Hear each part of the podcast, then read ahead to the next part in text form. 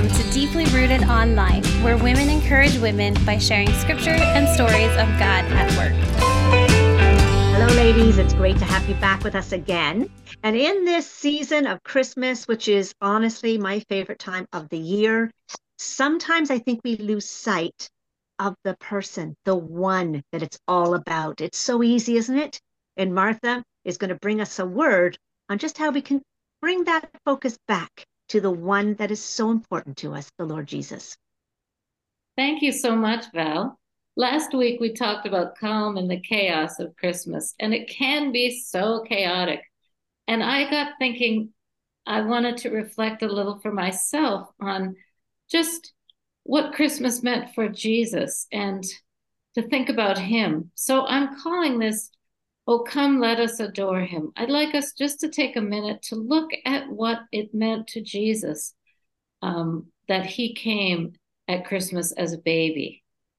And to start that thought off, I was thinking, you know, Jesus was God.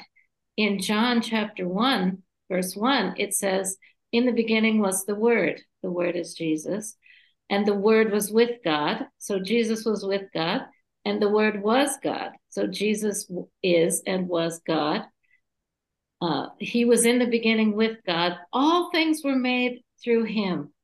And when you think about that, Jesus as the creator God, all powerful, making the Garden of Eden, making our entire universe, here is a very powerful person. And that's who Jesus is. And that's who he was before he came as a baby in Bethlehem. So I just was thinking about that. And then I thought about a verse um, how how Jesus kind of runs things.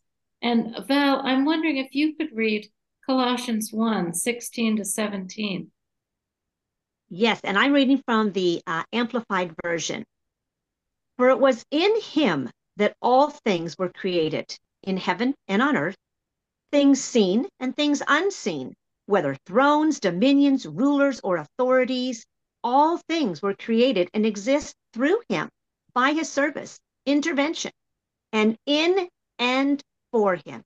And he himself existed before all things, and in him all things consist, therefore, or are cohere, sorry, and are held together. And I love that. He's holding together right now all things. But he also was doing that before that moment in Bethlehem and that moment when the Holy Spirit came on Mary and conceived a child. So if we can just imagine what life was like for for God in the form of Jesus Christ as he was before he came to earth he was a spiritual being. We know in Revelation there's no pain in heaven, no tears. There's perfect unity and love with the Father and the Spirit and Jesus. And there's always joy in heaven. And what a great place it sounds like. It's going to be so awesome that the scriptures can hardly speak of heaven in a way we can understand. It's all metaphor because it's so amazing. So if we come at this and think about Jesus' experience before he became the God man, when he was with the Father in the heavenly realms, you might say, um, let's just reflect a little bit on that and how great he is, but also was, and what his position was in the Trinity. I was just thinking that he was busy he was always working alongside Father God and the Holy Spirit. So before he even came to this earth and took on a human body, he was involved in our world. He was busy and he was working, making uh, the, the mankind, making the universe, and overseeing it. So for him to come to our world and be a human required such humility for him to just put aside all of that control and ability and power that he had to become a baby. It's just pretty amazing. It is. And and Esther, sometimes I I, I know myself, I can't wrap my head around the fact that he's God and he is the creator. And I know that in my times of, of trouble and I feel alone, I would used to go outside, sit down and look up at the stars to remind myself, oh yes, that God, that who, you know, who made those amazing stars and named them, named them. Each star is named, he says. That's the God who has me and just the thought of his greatness and and like you said esther for him to to leave that in a sense and live as a man in a body of a human that that it blows my mind that he would do that it just blows my mind Mm-hmm. It is amazing. And let's adore him for who he is as creator God.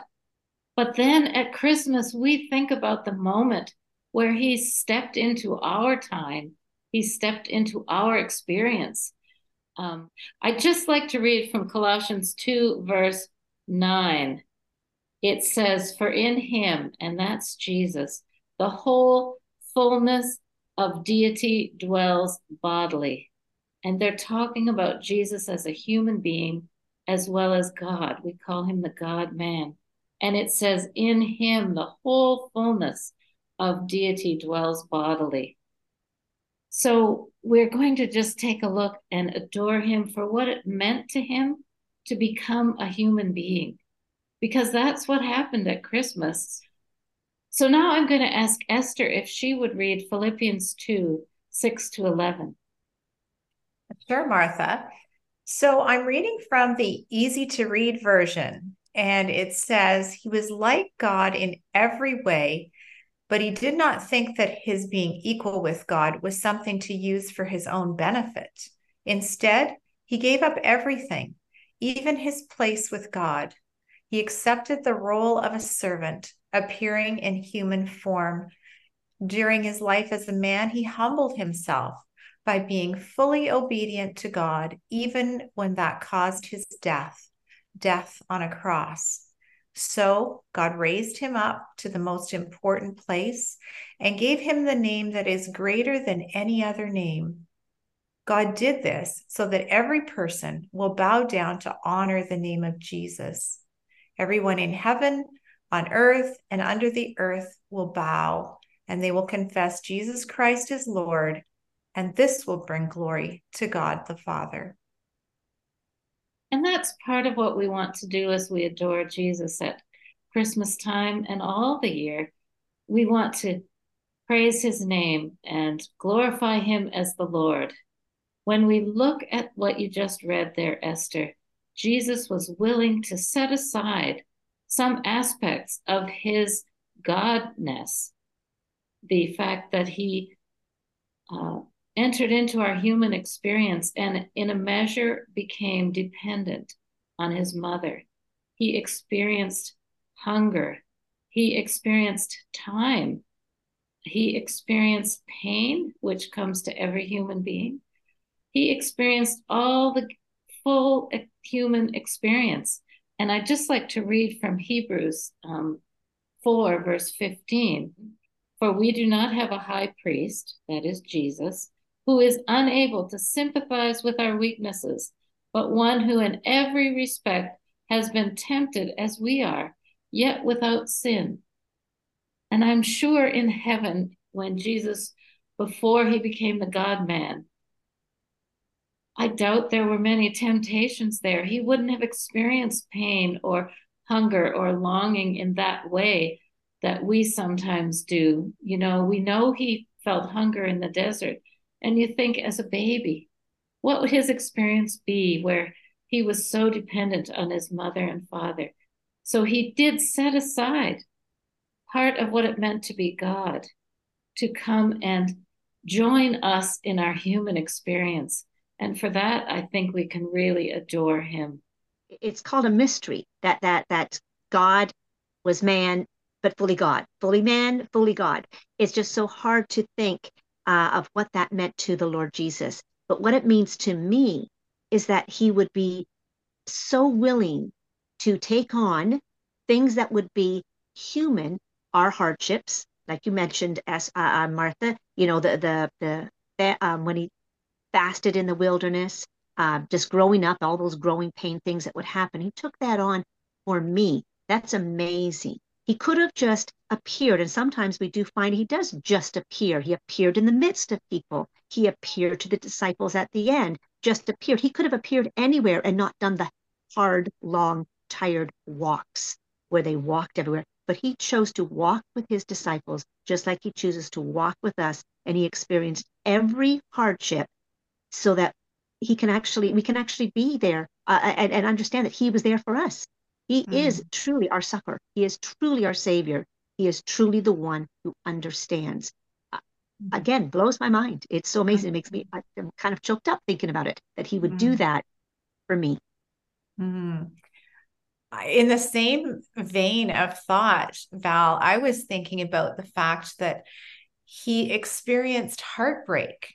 He uh, mm. experienced what it was like to lose a friend to death. We read that he stood at the grave of Lazarus, his friend, and he wept.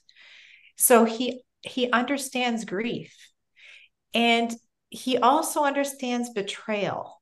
He was betrayed by one of his closest friends, Judas. And he, he also had such compassion for the people who were mistreating him. Remember on the cross, he said, Father, forgive them. And so when I think of this God man, Jesus, I am so comforted to know that he's my savior because he gets it. He understands all those things that we go through the pain of loss, the pain of betrayal, the pain of um, heartbreak. And he has compassion for us because he's been there. And so that is a great comfort to me. And it's a great reminder at Christmas time that he came to be that kind of a savior for us. Amen. Amen. Martha, do you have some closing thoughts for us as we just keep our thoughts centered on our Lord? Let us adore him as we see God's great love reflected in that baby laid in that manger in Bethlehem. Hmm. Wise words, Martha. Thank you. Thank you for bringing that to us. Thank you for focusing our thoughts on what Christmas is really all about. And ladies, in this busy season, take that time. Let's come. Let's adore our Lord. For joining us at Deeply Rooted today. If God has been speaking to you and you want to connect with someone for prayer, email us at deeplyrooted at myharvestchurch.ca. Be sure to subscribe to this channel to receive notifications when new content is released. And finally, let's stay connected with one another and deeply rooted in Christ.